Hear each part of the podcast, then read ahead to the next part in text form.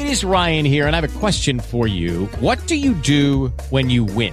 Like, are you a fist pumper? A woohooer, a hand clapper, a high fiver. I kind of like the high five, but if you want to hone in on those winning moves, check out Chumba Casino. At ChumbaCasino.com, choose from hundreds of social casino style games for your chance to redeem serious cash prizes. There are new game releases weekly, plus free daily bonuses. So don't wait. Start having the most fun ever at ChumbaCasino.com. No purchase necessary. VGW. Void where prohibited by law. See terms and conditions. 18+. Welcome everyone to another edition of Technology Expresso Cafe Radio.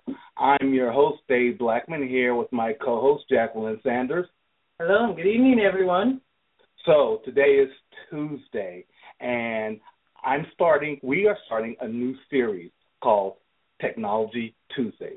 Each Tuesday, we're going to have guests on from various areas of technology environment, developers, coders, hardware engineers, software developers, SQL Server engineers, SAN storage developers, and network specialists as well. So we're going to have a lot of energy and information for anyone in the IT career field or looking to get into the IT career field. So stay tuned every Tuesday. Stay tuned every day, as a matter of fact, not just Tuesday. But remember, this is what Tuesday is going to be about: technology, hardware, and a little software mixed in as well.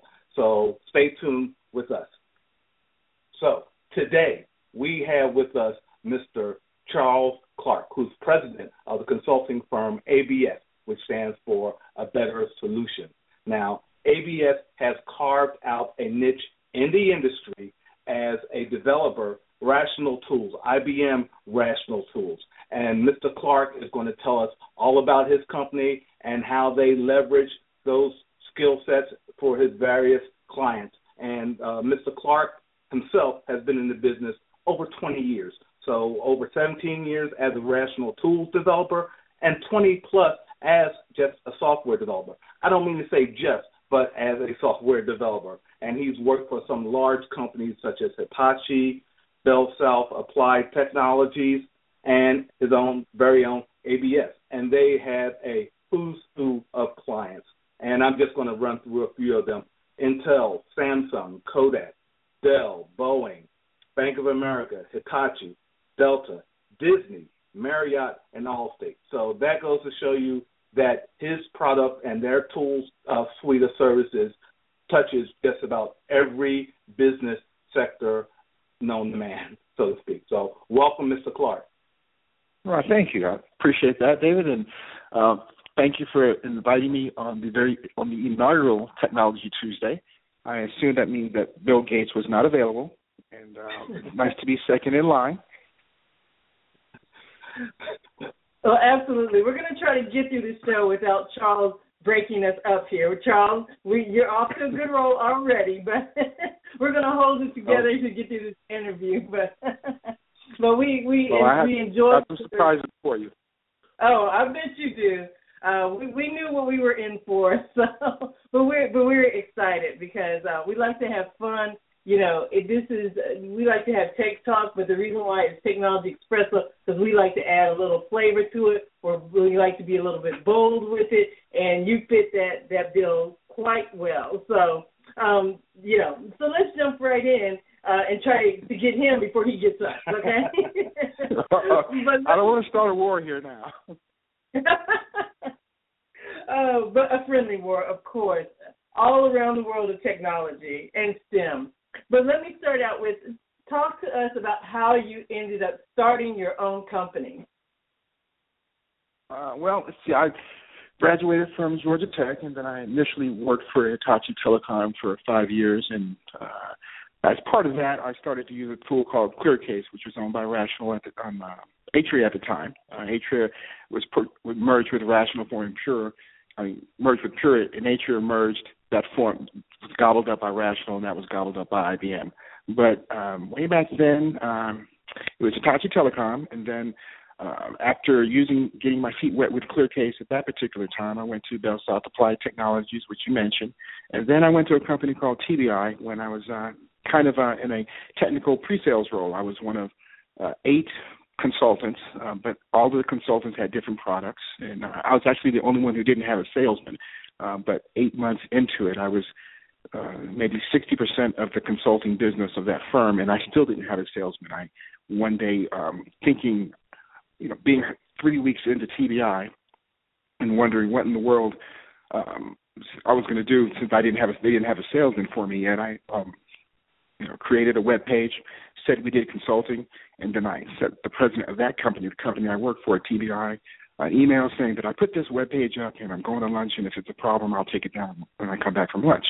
I came back from lunch, and he was sitting at my desk, and I thought, okay, I've worked here a good 3 weeks. It's been a good 3 weeks. I'm on my way out the door now. Not a problem. And he said, did you say that we do ClearCase Consulting? And I said, yes. He said, well, we have somebody who wants to purchase some. Would you come into my office and try to close this deal?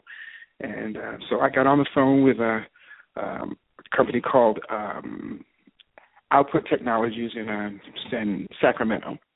And within 20 minutes, we had a deal. And so I remember reaching out to Nick and saying, well, Nick, who gets the salesman's credit? Because every salesman got a piece of every deal. And he said, I do, meaning him. And he said, whenever you want to put some of that big salary of yours at risk, then you can get the salesman's commission. And maybe about 4 months later, went into his office, put some of that big salary at risk. He said, how much? I said, all of it. And I resigned. Which I really wouldn't have done if they had just not made me go on vacation. It was December. My best friend wasn't in town. I didn't want to take vacation.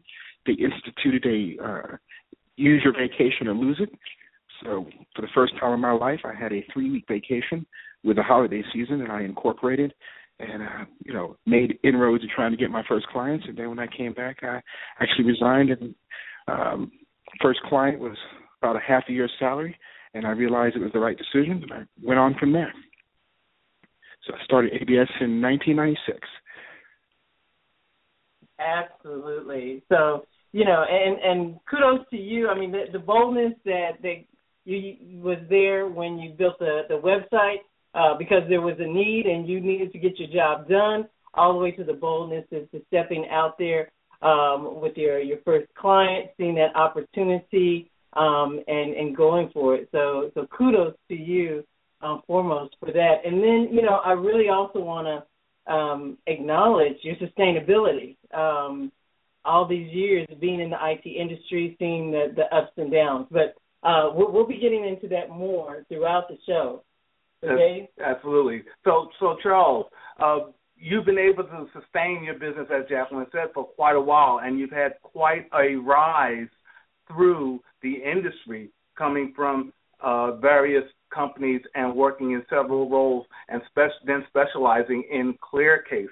When you took over or became president of ABS, Consulting, what was the hardest part during the first 2 years of your presidency? What stood out for you then as one of your biggest challenges there? Well, let me restate the phrase took over as president. When I took over as president, it was me and the company, so it was real easy to manage myself. I remember getting a phone call and someone saying, we want a consultant. And I said, well, there's not one available. And they said, well, what if we get you? And I said, well, that's going to cost a little extra. And I realized that, even though it was just me, I had just negotiated against myself with myself a sweeter deal, because there was the impression that there were other consultants and they weren't available. But within a couple of months, I actually realized I needed to duplicate myself, and I actually started hiring. So the secret to sustainability is I just didn't quit working. There is and I'd have to say that it was pretty good in the first couple of years. Usually businesses, if they're not going to make it, they know so in 2 to 4 years. I had an amazing first 2 to 4 years. The reality is I didn't have probably a bad day until right around 9/11, and then for 18 months thereafter. But the first 2 years, when normally companies struggle, we had such an incredible niche. With a ClearCase, I was probably the easiest person to find, even before I started that, as far as answering questions on that particular topic. When it was an Atria product. So the fortunate part is when people went to look for someone, they found me even before I had a company. So when I started that, the marquee guy, basically, you put up a website, you say what you do, and you large companies can't move so fast, one of the big things that we did in the first years is I could get on the next plane. If you called and you had a problem and you called, Atria, who at the time owned, the Rational brand, and they might say, well, it's 2 weeks from now. Or you called me, I say, I'm headed toward the airport. You get the PO ready and you fax it to my office. And, as long as it's there before I get on the plane, I'll get on the plane. So, being able to, before agile was a term, being able to be that agile, be that dynamic and get on the next plane probably had a lot to do with initial success, just as much as having, the knowledge that I did. I came at a good time when you're fortunate enough to be the expert in the product, and the product is very, very new in its cycle, and it's a good enough product that it's sold worldwide. You really do have an opportunity to grow. And initially, the most difficult part of growing was finding the right people fast enough. We always had work. First couple of years, it was how fast can I do it and how fast can I duplicate myself. Well, wow, that's fantastic. And I congratulate you on the success that you have had. And let me just tell our listening audience also that ABS Consulting is a preferred vendor of the government and government federal-related industries and organizations. So he is a very trusted company, and I congratulate you on that, Charles. Absolutely. And I want to say to our audience, we're talking with Charles Clarke. He is the founder of A Better Solution. You can find that at www.abs-consulting.com. And so let me ask you, you found that niche around kind of the rational tools and consulting and product and training. And so let me ask you, over the years, things are changing in IT constantly. And did you ever have a time like when you were second-guessing or thinking about what direction to go in and next? How do you kind of stay the course? Because that goes back to that sustainability. Was there ever, and I know you said like around 9/11, it probably got a little nerve-wracking, but what's your secret? Well, the outside of just the hard work you have, everyone would love to be able to make a decision today based on information that you gain when you make the decision and it doesn't go well. So I, from life and from business, have never really regretted the things that I've done, even when they didn't work out exactly the way that I wanted, if I made my best effort and I made it with the information that I had at the time. For me, the regret has always been if I didn't try something, and then I would think about that for a long time. So as things were coming up, there isn't a lot that I would change. There's a lot that I wish I knew in advance, and I might change, a little bit or just prepare myself more for it. Even the things that happened bad, like during 9/11, there was an 18-month period. I mean, it was a horrible day. People lost their lives and families were affected. But for me personally, on September 10, the Treasury called and we were going to sign a contract the next day. So I woke up. Delta Airlines was sending $6,000 a day of training to our facility, in Newnan at the time. Not one person made it to the front door. Delta recalled everybody, so that evaporated. I couldn't get the Treasury on the phone for weeks. I had another client, it evaporated. So all of a sudden I had 12 engineers sitting, and instead of things coming in, there was literally nothing coming in, and it happened overnight. So, you lost three clients. One client said yes, but there were no planes flying, so I couldn't get anyone there. I had another client end the contract that day. I had engineers in another city, still in a hotel, still renting the car that I was paid for. I was literally bleeding money at that particular point in time. But even with that, there was a time the accountant was saying get rid of people, and I didn't. And I wouldn't even take that back, all the difficulty that I went through, because I have the most amazing group of consultants now, loyal to the T. And some of it because they think, they would say, oh, you're a hero. I didn't take the pink parachute out. Well, if I had known it was going to be as bad as it was, I might have, fired him like the accountant said. So I told him one day, I'm not the hero they think I am. I just wasn't smart enough, fast enough to get rid of them. But given the fact that we did keep them and we got through it, the greater bunch of people, you'd never want to, you could never imagine being involved with a group this good and this core. And I've known them all for so long, and we've been through so many things together. Now, when things are going great, we're making great for everybody. So even the things that I did, I'm not sure I changed them because, you know, when the forest is there, you're cursing, you're swearing, you're gnashing your teeth, and then when you get through it, you know, everyone says you're a little wiser, but you hate that when you're going through it. But the reality is it was kind of true. So the things that happened, I wouldn't change them too much because you never know where you are if you change things, you know, an awful lot. You think you want to win the lottery, but then maybe you're standing in front of the wrong bus as you pick up the ticket or as you pick up your winnings. So, you know, you just never know. So I wouldn't do an awful lot differently. But if you had to pin me on something, maybe we have some products, Clear Trigger and Clear Replica, that are now almost reaching end of life. But the reality is they sold for a lot longer than I anticipated, you know, 12 years. We've had these products that add on to, you know, to the Rational brand. And a lot of repeat business where companies are growing and they're getting more product, and you wish, when they, you know, you did even more marketing then because the repeat. I mean, it's amazing the repeat business. You know, talking like a Lockheed Martin or a company of that ilk, they buy one license then at $3,000 a license. Now, you know, they've bought 12 licenses since then or 100 licenses, and it just makes you wish that, you know, you could have told people earlier how wonderful the product was. You know, and get even more of a swell, because definitely selling software when things did get bad after 9/11, that's what got us through it, because software doesn't ask for 401k, it doesn't ask for vacation, it doesn't say, boss, I'm sick today, I'm not coming into work.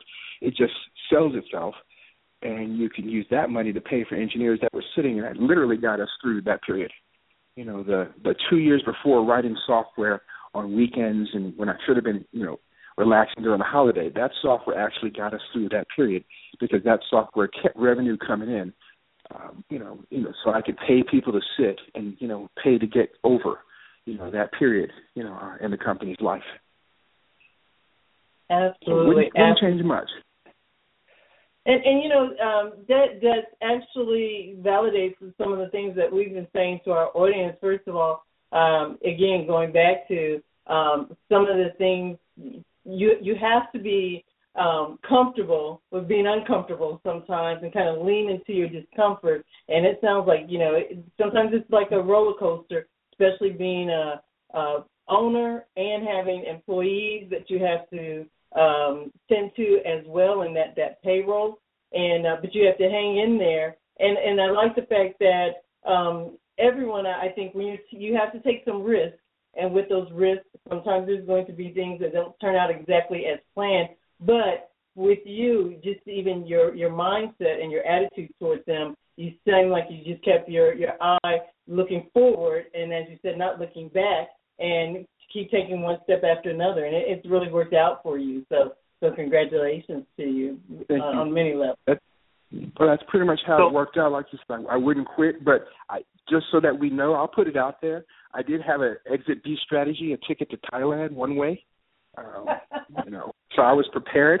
Because you can't wait until things get really bad to get that ticket. It's going to cost too much. You have to get that ticket in advance, and you know, just in case. Better to get it when it's cheap and sell it back than to get it on the last day.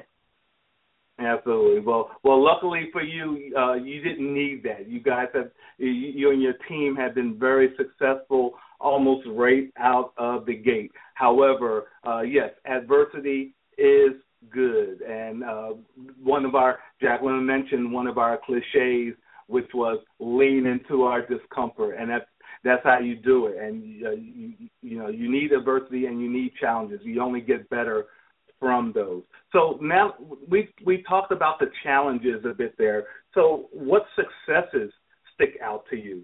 And I guess this might be another opportunity for you to gush about your team.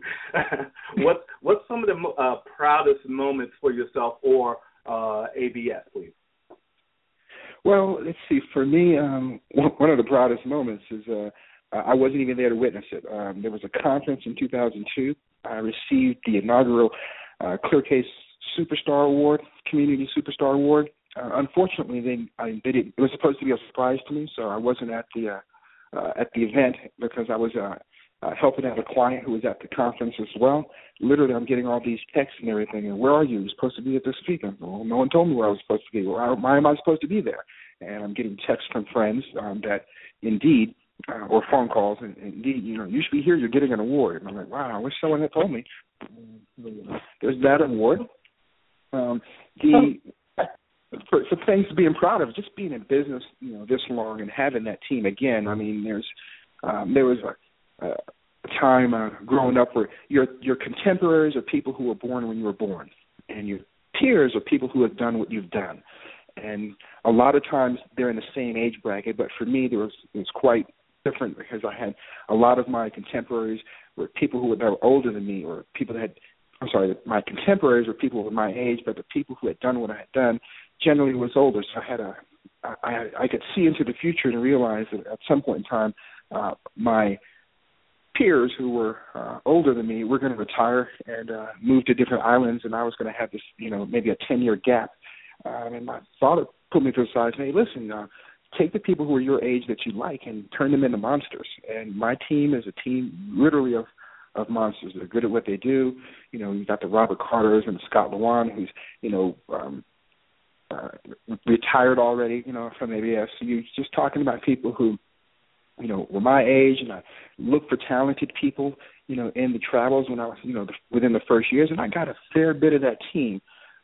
From, you know, who were clients. I waited for them to leave, you know, where they were and go somewhere else before I took them, of course. I'm not going to put it on record that I took any employee from any current client.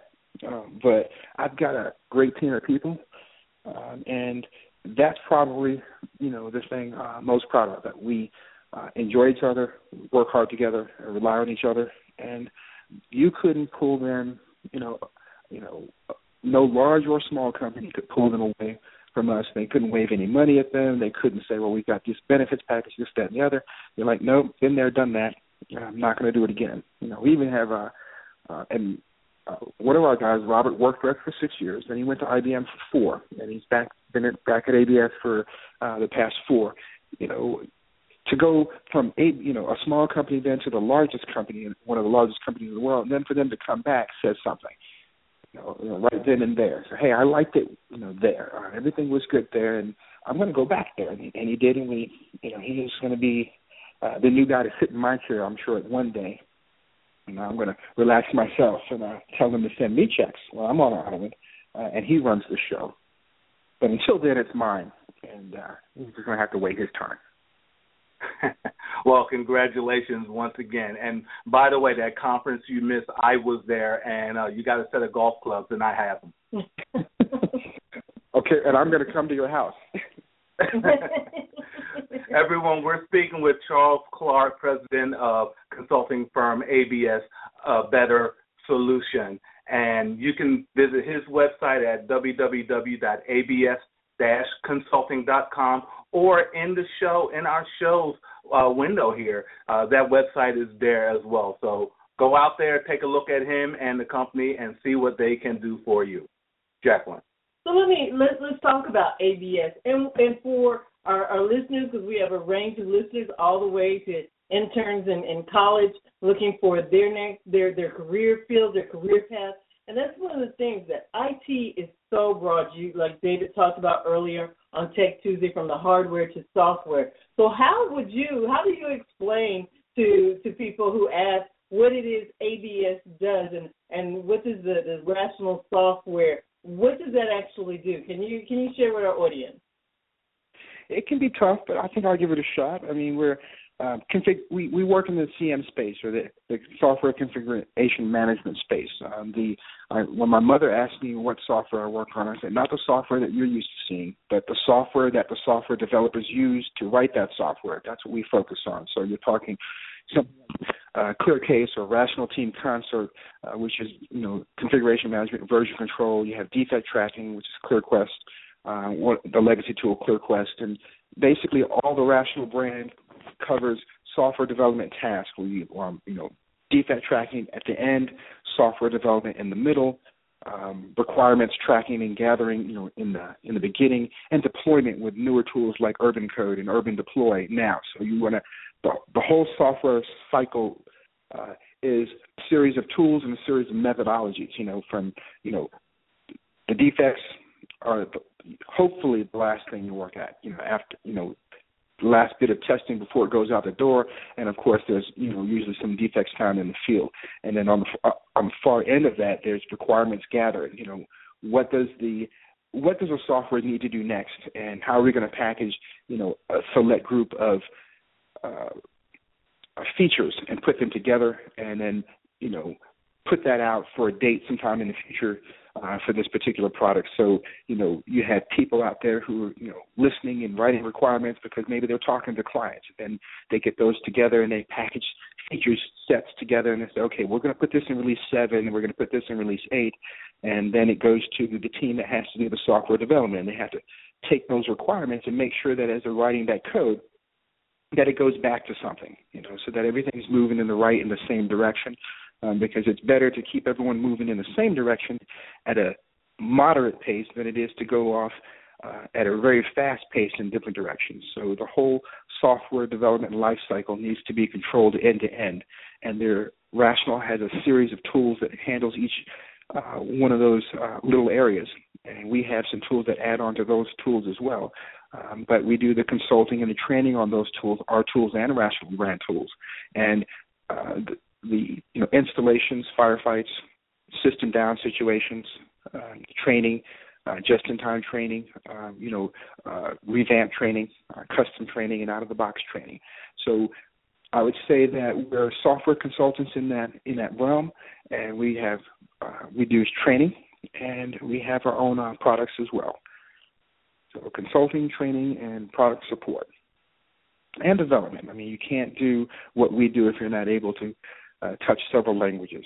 So we're SCM specialist, or software development and lifecycle specialist in automation, and to make the whole process better so you can have 20 developers working on something and they're not stepping on each other's toes. And the things that they're working on are actually things that were requested by the requirements.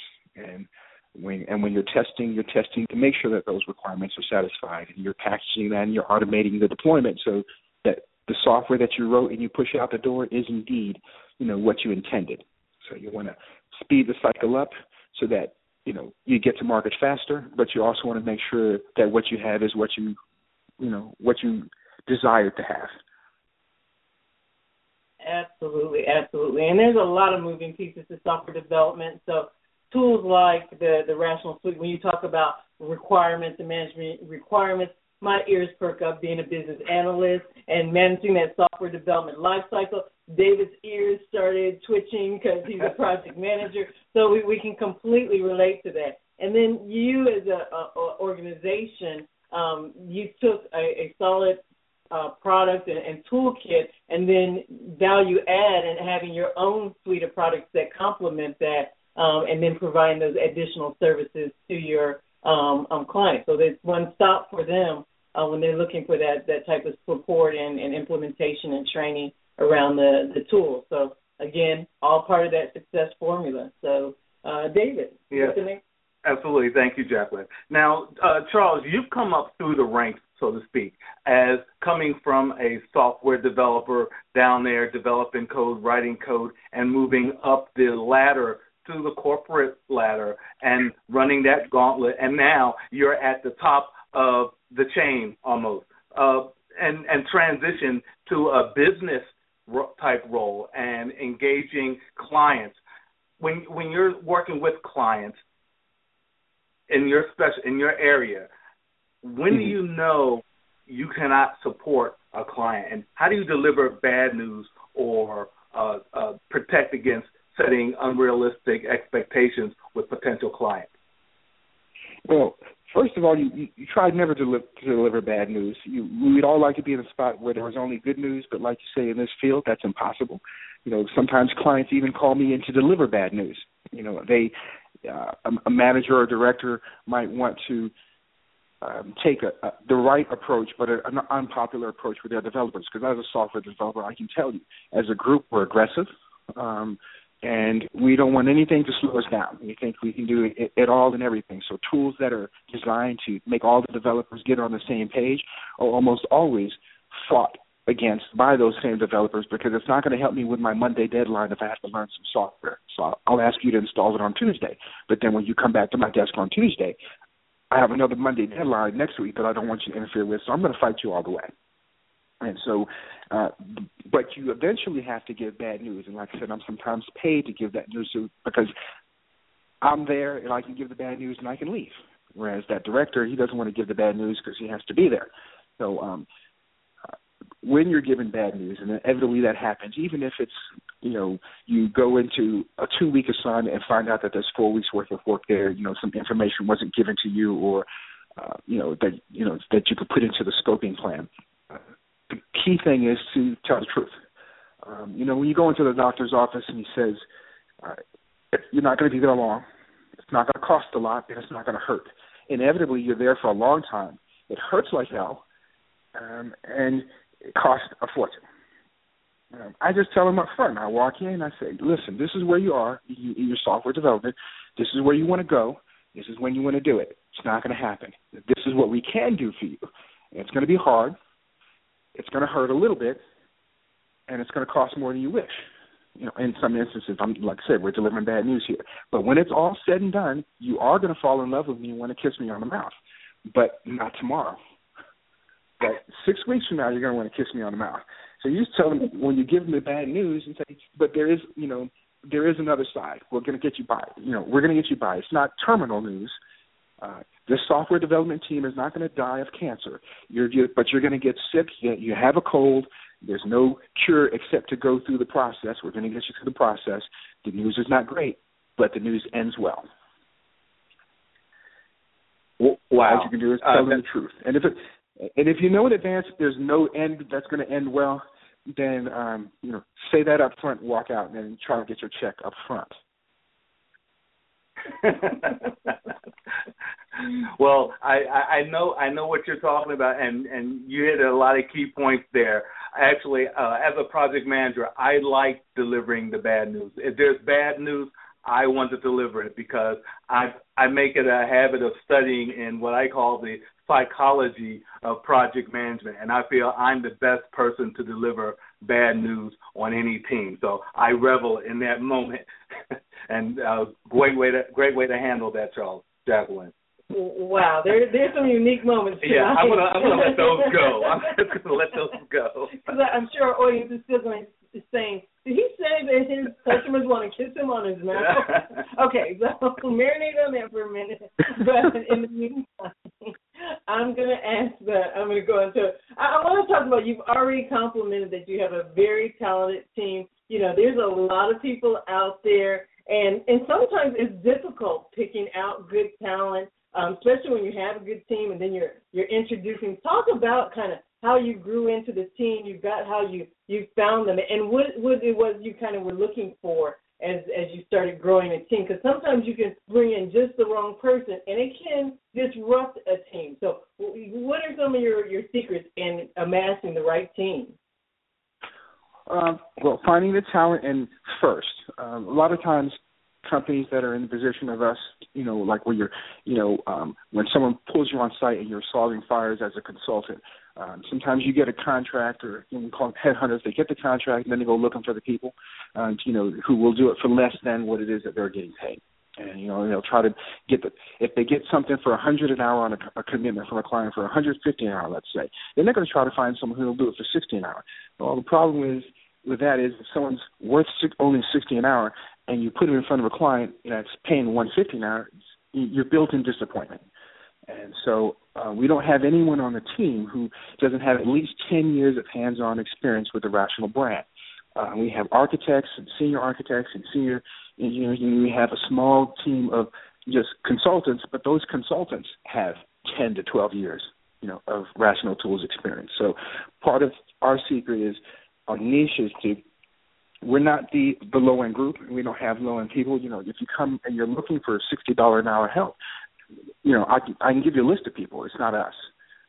You know, when you say you need a ClearCase expert or you need an RTC expert, well, experts cost, and sometimes they'll say, well, we just need someone who can do this. I say, well, you don't need an expert. If you need a grunt, you should say you need a grunt. You know, when you call us, we're the only people in my field that actually put their prices on the website. You know, instead of force you to talk to a salesperson, you know, we don't want certain calls.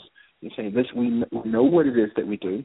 If you go to that same website, you select the Rational Resources, you'll see, about 20 or so resumes, and each one of them is a home run hitter. You look at that and say, "Oh, I want this guy," and then you look at the next resume and say, "Oh no, I want this guy." Then you look at the next resume, "Oh, I want this guy," and after a while, you're realizing any one of these guys, will work for me, and so you pick from a talented pool, and then you give them, as far as keeping them and retaining them, you give them exciting things to do, you pay them well.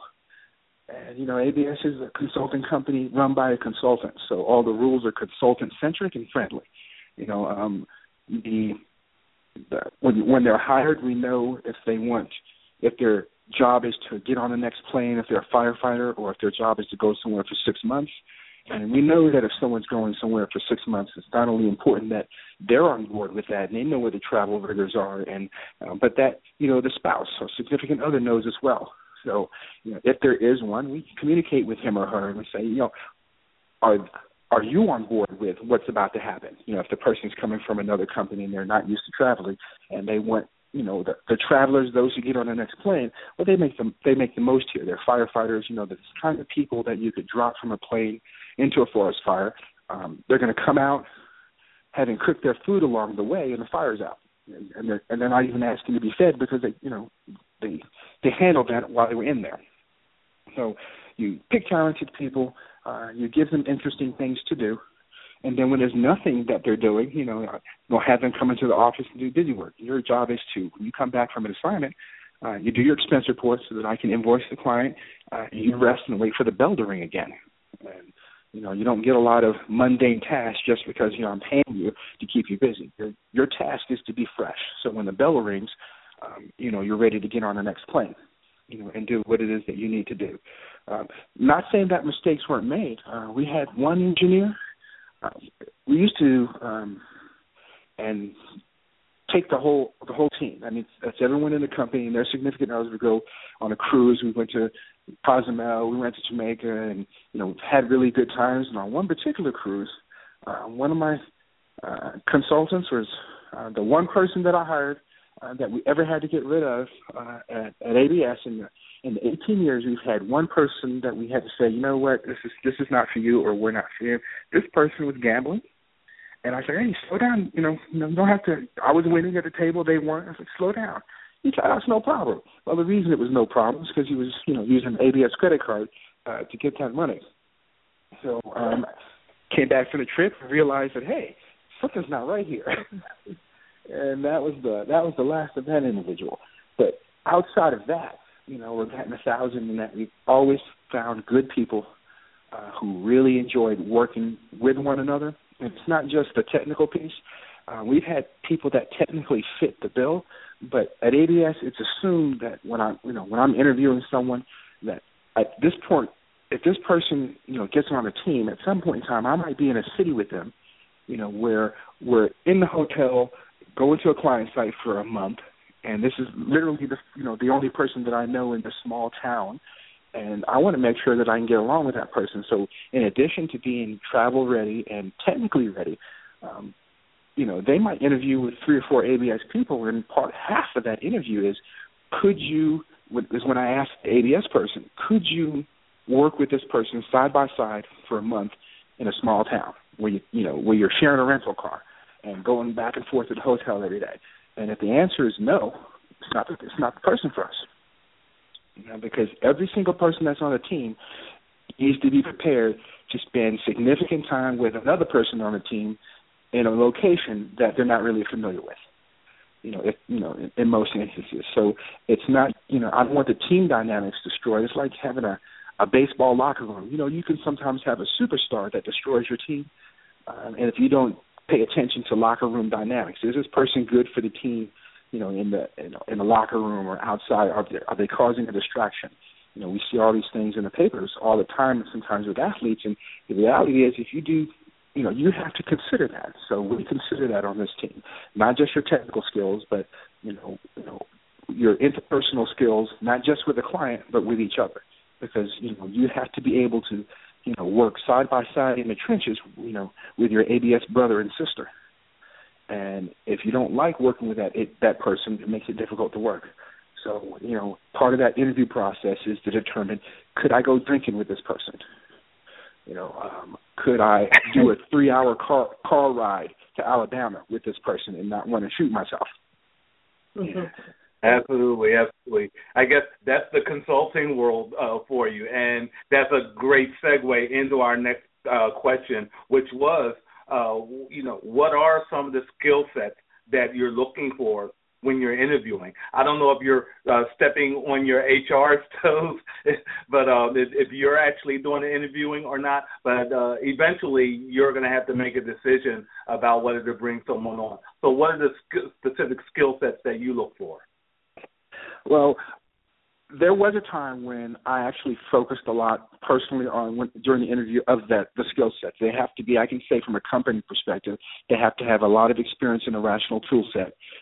This is not, we're not the kind of organization that someone could come straight from college and come work for us. It's just unfortunate because no one says, you know, I need to pay $1,500 a day or $2,000 a day to crush a fire, and the person is straight out of college and has never been in fires.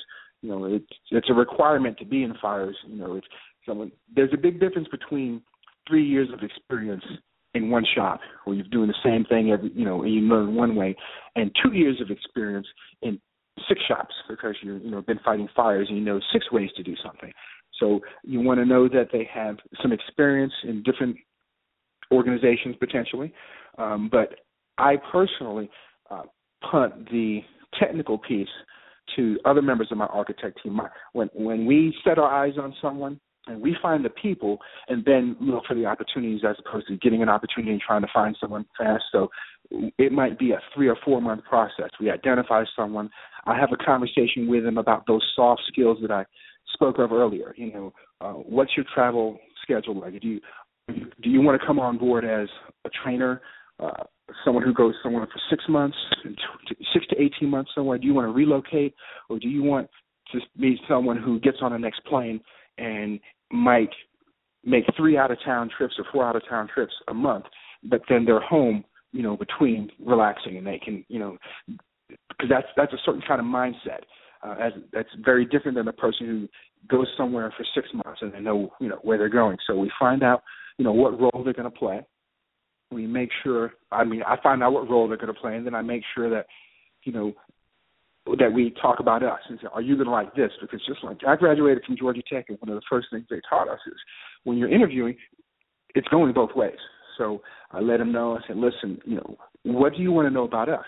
You know, you should be interviewing me too. You should be finding out if you want, you know, to partner up with ADS. So we have that discussion, and I find out, you know, yes, I think I could, you know, if I was stuck with this person for 6 months, you know, somewhere in Huntsville, it wouldn't be so bad. Yes, they understand what it's like to travel, and they're not going to, you know, lose their mind the first time luggage is late. I get those things out of the way, and then because I have their resume in front of me, and I can, you know, I can see that they have the skills. You know, they should have the skills. But if they get past that part, the soft part, then actually Robert or someone else on my architect team will actually do the technical vetting. But I know that goes around, you know, the rational tool set. You know, there are several tools, and he knows most of them, and he will quiz them on them, and you know, find out what they know. That if they pass Robert and he says, you know, he also doesn't mind, you know, and could work across, you know, across town with them or across the country for a month or so, then we bring them on board. Fantastic, fantastic. And as you said, this is not for those weak of heart. Consulting is a rough game, and there are a lot of obstacles outside of coding that you have to be prepared for and flexible and able to think on your feet and handle such incidents such as late luggage at an airport. You still have an arrival date at your client's location, so you really got to think on your feet there. Well, he exactly. It doesn't matter that you had the client doesn't care that your flight was late and you just got on it at and you had to wait, you know, 4 hours in Poughkeepsie, and you showed up at 9 o'clock. They're expecting you to be fresh, you know, and engaging. and to give them some knowledge that they don't have. If we're going to stand in front of 20 other intelligent people, because when you're giving a class or when you're a seminar or when you're trying to fight a fire with someone, these are intelligent people. And intelligent people, when you're outnumbered 20-1 or even 3-1, they can make for a bad day. If you're having a bad day, they're going to make it worse. You know, and if you're giving them good information and you're helping them, they're gonna want to, on top of everything else, to pay your fee. They're gonna want to take you to dinner. You know, I have seen where I have gone somewhere, didn't touch a keyboard, and charge an exorbitant fee, because it was cold and I didn't want to go there. There's a different price for San Diego in the summertime than there is for New York in the wintertime. I didn't necessarily want to go, but I went there, and you're talking, multi-thousand a day, and they still want to take you to dinner. So that's when you know you've done a good job.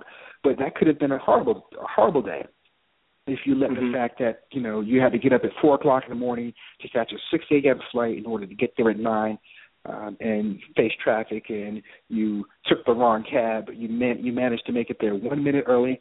None of that can show when you walk in the door. None of it. Absolutely. They're not paying for that. Absolutely. And they're looking to see how you perform under those type of pressures. They know you went through those adversities, and they want to see you rise above those on the front end and let them know that their company is in good hands. Great point. Jacqueline. I once was teaching a class, and the power went off, and I just kept on going. We had just enough sunlight coming in, and I went to the whiteboard, and I kept on going. Then when the power came back on, I picked up like nothing had happened, went right back to the other board, and started going. And when you do the evals after the class, that's all they said. He never stopped. He just acted like it was part of the plan, like power dropping. I actually wove it into my example. The power going out, I wove that into my explanation of what I was talking about. And they're just like, did he plan that? Just got to keep going. Excellent. Awesome. Well, that's why you are a better solution than everyone else, because, and I like what you said. You are a consultant, so you can relate to the consultants, whether it's in the interview process, bringing them on the team, nurturing them, and giving them what they thrive on, because those who like that kind of energy, are used to that type of energy, they thrive on those type of things. So they like those challenges. They like their downtime, but after a while they get that itch and it's ready to get back on that road, those road warriors. So I still have I came from a consulting background, still have that, like to get out on that road every now and then, because that's where, for me, it's almost like that's where the real world is. I don't want to sit behind a desk. I got to get out in the real world, so to speak, and, like you said, every time you got to stand up in front of a client, it's all brand new. You constantly got to be thinking on your feet. So that's really awesome that you've built that team and found that talent. But let's talk about, from your perspective, as kind of sitting at the helm of this and driving this, who are, or through time, maybe it's changed, who are your role models or your advisors, and how do you just know if you're on the right course? What are some of the things that you do to kind of nurture yourself as you plan for what's next? Well, I'm pretty fortunate in that regard, in that I had a built-in one in my family. My parents, but my dad specifically, he is, someone who has had a lot of businesses. In fact, I worked for him when I was younger, and he's worked for ABS, as he got older. There's someone who's is familiar with selling real estate, insurance, going to Mexico, getting art, coming back and selling it on the street corner, selling what do you call knives and forks, or utilities, or cutlery, all kinds of things. You're talking about someone with a vast amount of experience who can talk to the president of companies. He can talk to homeless people. He's an amazing person, and I had that model. Not everyone is as fortunate to do that, but, and it stretches beyond business, though he can always speak to anything, in business, because he's still running businesses. He has the ability to communicate and to dissect information, and I was fortunate enough to get that passed down, or maybe he just knew what he was doing. I mean, when most people were 10 years old and watching Saturday morning cartoons, I was getting up at 5:30 in the morning, loading the van, going to the flea market. And I know we didn't need to go to the flea market, you know, to sell stuff, because he had a job, that, you know, a business that was successful. That was a lot of father and son time. That was a lot of time where he was, you know, somebody would come up and he would tell me what they were going to say before they said it. And I would learn how at a very early age to communicate in an adult fashion. That's a whole other story. I would get in trouble at school, not realizing I was coming off as, you know, smart alecky. I wasn't being smart alecky. I just, you know, I talked like an adult. I don't mean cursing or swearing. I had an adult vibe, and it would get me in trouble sometimes. I mean, when you're in third grade, you really shouldn't say something to your third grade teacher like "dear heart." You shouldn't call her "dear heart." You know, it'll get you in trouble every time. But because he had called people "dear heart" and "princess," and it worked, and I saw what I saw, and I patterned myself on it. I thought I could use those words until, you know, she made it clear that I shouldn't call her "dear heart" or "princess," you know, in third grade. But I, you know, life lessons learned. It happens. And so I had those good role models in my family. You know, I had a couple professionally people that I looked at. You know, there's a Mark Scheil at Hitachi. There's a couple of people at every place that I went to. You know, Bell South Applied Technologies, Page McLaughlin. You take some significant people and you watch them do significant things, and you ascertain where that success came from, and you try to apply those lessons. And if you don't understand how it happened, you ask questions, and you know, get that information, and you listen, and you apply those lessons. So, you know, I couldn't name many people outside of my father, but that took a major role in shaping how I look at things. But I can definitely name someone in every place that I've been to for a slightly less significant, but still significant, you know, role and lesson learned. And for me, it's been, and that and the fear of failure. You know, I don't want to. I would not like to be homeless and poor. So that is always driving me to do better. Absolutely. Good point. Good point. I want to shift for a second here and talk about ABS and your advertising and marketing strategy. And there's a big drive right now, as everyone knows, in social media and engaging social media, and clients and businesses are using and leveraging social media as well. How does ABS leverage social media in the business, and to what extent? We're growing in that regard. We have ABS has a Facebook presence, facebook.com/abettersolution.abs, and we have a Twitter account, Twitter/ABS Consulting, and you know, we've got we started automating and, you know, reading the reading and retweeting and tweeting of things. We have still a small amount, a little over 1,000 followers, but, you know, you're talking about a concerted effort of about 2 months, and, you know, and then removing, you know, not, you know, following everyone. We want to make sure that we are, you know, looking at things and retweeting things that are relevant, you know, to those who we would want to look at us. You know, so it's not important to have 10,000 followers if half of them are, you know, 15-year-old boys looking for 15-year-old girls. You know, that's of no value to me. 1,000 followers where they're looking for, you know, IBM Rational specific services or products. Well, that means something. That's 1,000, you know, pieces of gold there. Right. So recognizing that, and recognizing that things are leaning away from the advertising of the past on the search engines, let's say, and you know, in my field, it's tough to have printed media because printed media has a geographical bounds usually. You know, if you have a cookie sale, you know, you can put printed media, and you can, you know, you're going to get people from within a 5-block radius, so it doesn't really make sense to advertise in Japan. Now, we, of course, would advertise, you know, in Japan, because I've been to Japan, you know, for ABS. And, you know, in fact, 2 or 3 of us have been to South Korea. So, you know, when someone's looking and they go to social media and they say, I need a consultant, and they look and they see what we've done, or they go to Google and they search for, you know, Rational Tools Consultant, we come up, they say, oh, they don't know where we are or care. They say, I need a consultant. And that they click on that and they, you know, say, I need a consultant to come help us out. I don't initially know if they're in Atlanta, you know, where I personally reside, or if they're in, you know, Chicago, or if they're in Japan. You know, so the advertising that you do needs to be something that's globally accepted, globally recognized and understood. And actually, social media is uniquely, you know, configured to do just that, you know, to cross certain boundaries. Absolutely, so, absolutely. And that's interesting. So and we have LinkedIn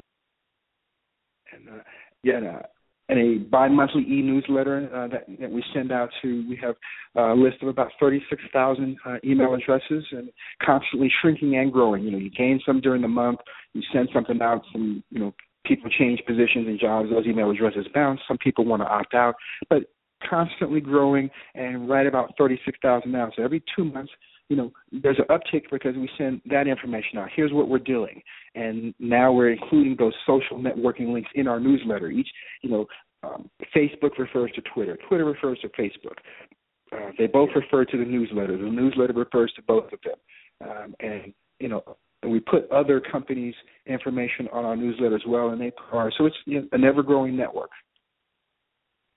Absolutely, absolutely, and you guys, you're doing a great job with that. Not only are you selling technology, you are leveraging technology, and marketing and advertising has changed totally, and it's not just old school traditional methodologies. Social media has brought in a new face and a new way to communicate globally, as you mentioned, Jacqueline. And to tie into that, and that's one of the things about longevity and staying in the game, especially with IT, because it's constantly changing. And, again, to our audience, we're talking with Charles Clarke, owner of ABS, A Better Solution Consulting, and talking about as a business owner. And as we wrap up this hour, which we really enjoyed with Charles, and we thank our guests who are on the phone with us tonight, those who are listening online, as always. Great sage advice. And also, you listen closely. You might have to rewind and listen to this interview again, because Charles got a couple of zingers in there. But we enjoy your sense of humor, Charles, and for being our guest. But I want to ask you one last question, and that is, from your perspective, having been in and stayed in the game through the ups and downs, what do you see? What are some of your thoughts as far as predictions of the industry, the job market around technology, and even for entrepreneurs who might want to start, be where you are in a few years from now? What either advice and also what predictions do you have for this industry?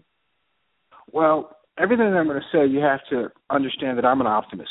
So, and I see the glass as half full as opposed to half empty. You know, if those who know me know that if you say, well, if I say let's go to dinner, and you say, well, I don't want to go out to dinner with you now, I'll focus on the now. So, okay, so that means tomorrow we can go out to dinner, right? You know, so it's some of it's what I choose to see. I choose to focus on just that.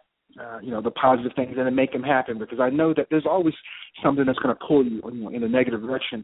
There's an inertia that does that, and you have to fight that. One of the changes that I see is, and again, I could be wrong, but I think that there's a lot of software out there that, you know, trying to go from a land solution, because, you know, people and things used to be very close together when they're working on a project, and that space is larger. So the wide area network, or the WAN, at different speeds, and a lot of the tools couldn't work in a WAN. Well, and so they're coming up with products that work over a WAN, so, you know, a wide area network, not only like multiple cities.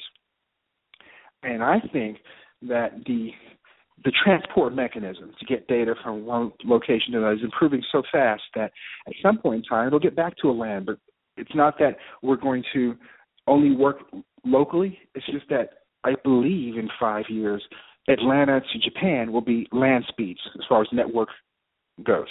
All right, so the tools that work today will still, they might not work right now. You have to go to WAN tools, but at some point in time, I think the speeds are such, and the amount of data that you can push from one remote location to another are going to be such that the same tools or the same types of tools that we used 5 years ago that we're running from now, right?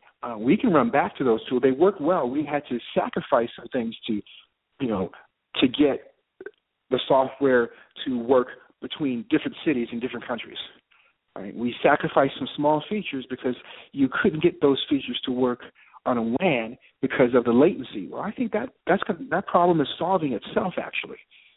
So I think at some point in time, there's going to be a uniformity of tools because you don't have to have local tools and then tools that work with geographically distributed, software developer sites. I think it's going to be one tool. Right now we're getting that, but it's a WAN solution where you're pulling stuff and it works, right? And there's some smarts in a repository, but there's that latency. I think that latency is going to go away, and, we'll be back to the tools that can do anything and everything because we don't have to worry about the distance anymore because maybe we are getting the same, sub-15 millisecond speeds between here and Japan like we did between here and another building across campus, or another city in the region. Yeah. So I think that's one of the changes that I see is that that technology is going to adjust to go back to the fact that the transport mechanisms are getting so much faster, so much better. I think even faster than software is to a degree. I think there are going to be improved job opportunities.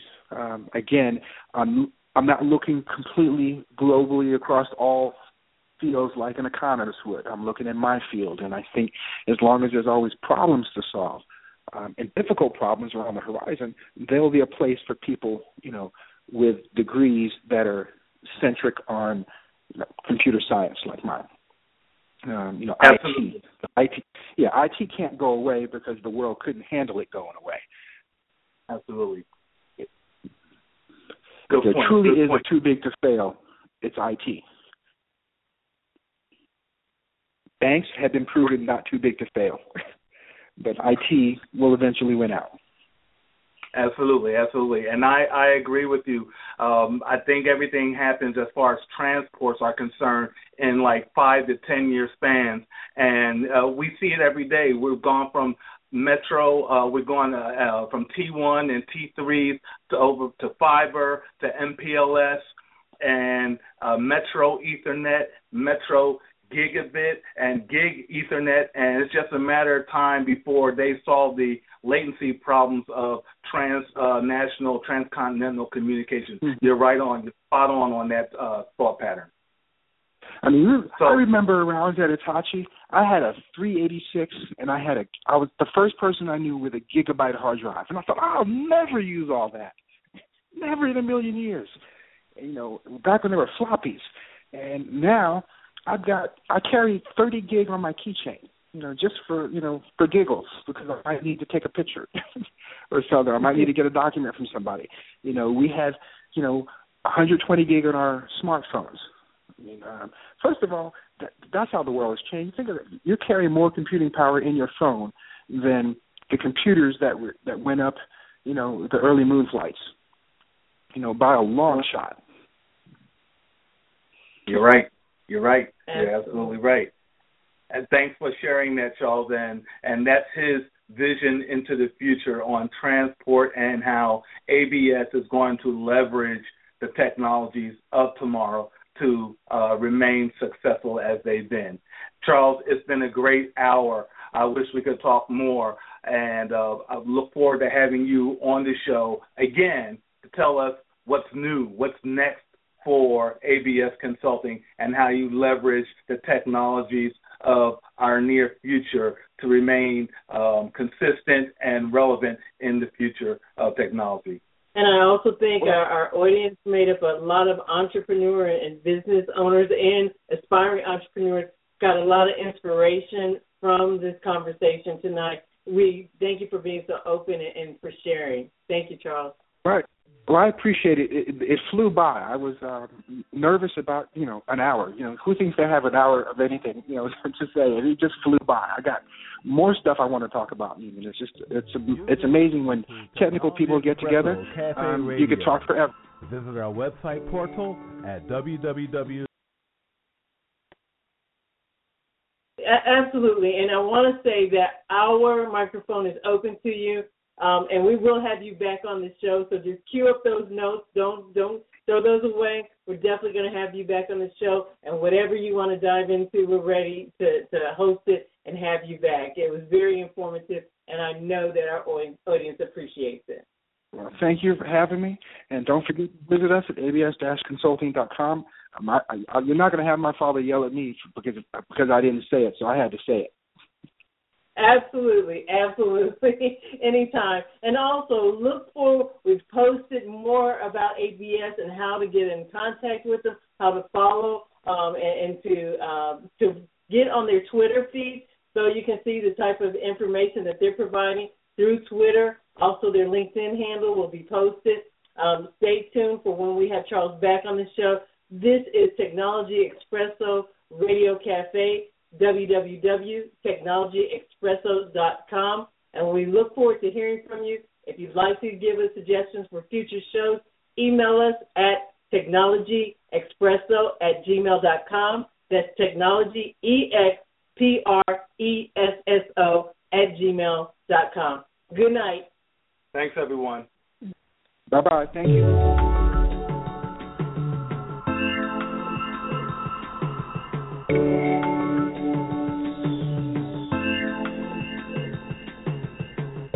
You've been listening to Technology Expresso Cafe Radio.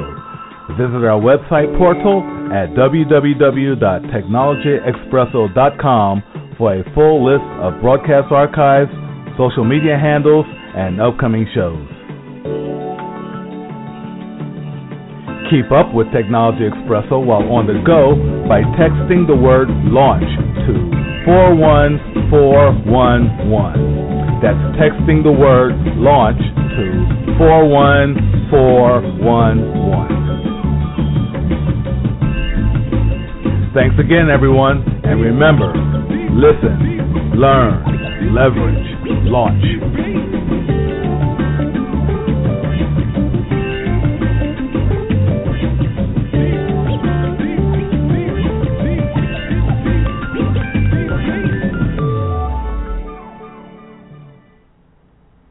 Judy was boring. Hello. Then Judy discovered ChumbaCasino.com. It's my little escape. Now Judy's the life of the party. Oh, baby, mama's bringing home the bacon. Whoa, take it easy, Judy. The Chumba life is for everybody. So go to ChumbaCasino.com and play over 100 casino-style games. Join today and play for free for your chance to redeem some serious prizes.